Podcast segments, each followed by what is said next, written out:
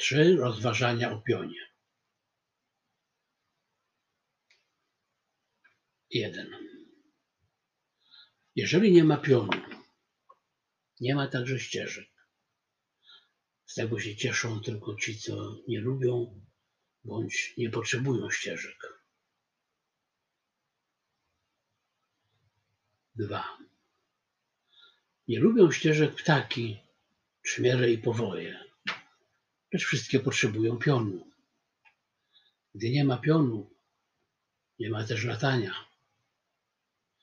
I wszystko by łaziło, miast kunsztownie stąpać, wspinać się nad ziemię, przeskakując z powietrza na powietrze. Trzy. Ścieżki nie są miejscami. To są ślady czasu. Jednak i te zadepcze chaos, gdy brak pionu. Pion żyje w czasie. Złam czas, pion padnie. A gdy jest pion, niejedno się wyjaśnia. Wtedy upadły wie, jak mógł nie upaść.